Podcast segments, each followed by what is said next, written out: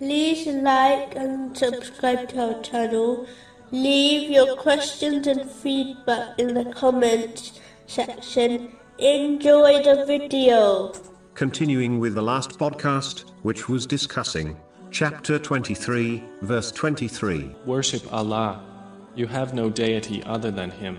The first part of the testification, namely, there is none worthy of worship save Allah, the Exalted, means that Allah, the Exalted, is the only one who is obeyed and never disobeyed. When one accepts Allah, the Exalted, as their God, they will not obey anything which leads to his disobedience, as Allah, the Exalted, alone is their master, and they are his slaves only. But the moment one obeys anything, which leads to the disobedience of Allah, the Exalted, then they have corrupted their belief in His oneness, which has been indicated in chapter 45, verse 23. Have you seen he who has taken as his God his own desire? The Holy Quran has warned Muslims that whoever commits sins is in reality worshipping the devil, as they have obeyed him, over the obedience of Allah, the Exalted. Chapter 36, verse 60.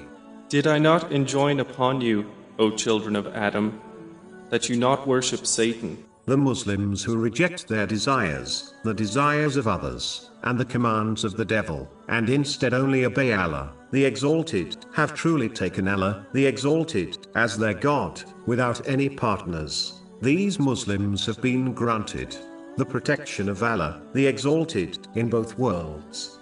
These Muslims have practically actualized the testification, as they supported their verbal and internal claim, with sincere actions according to the traditions of the Holy Prophet Muhammad, peace and blessings be upon him. When one acts according to his traditions, they have fulfilled the second aspect of the testification, namely, that the Holy Prophet Muhammad, peace and blessings be upon him, is the servant and final messenger of Allah, the Exalted. These Muslims are the ones referred to in a narration found in Sahih Bukhari, number 128, meaning, they will be saved from the fire by Allah, the Exalted. The person who declares Islam with the tongue and internally accepts it is undoubtedly a Muslim, but their true sincere belief in the oneness of Allah, the Exalted, is diminished according to their sins.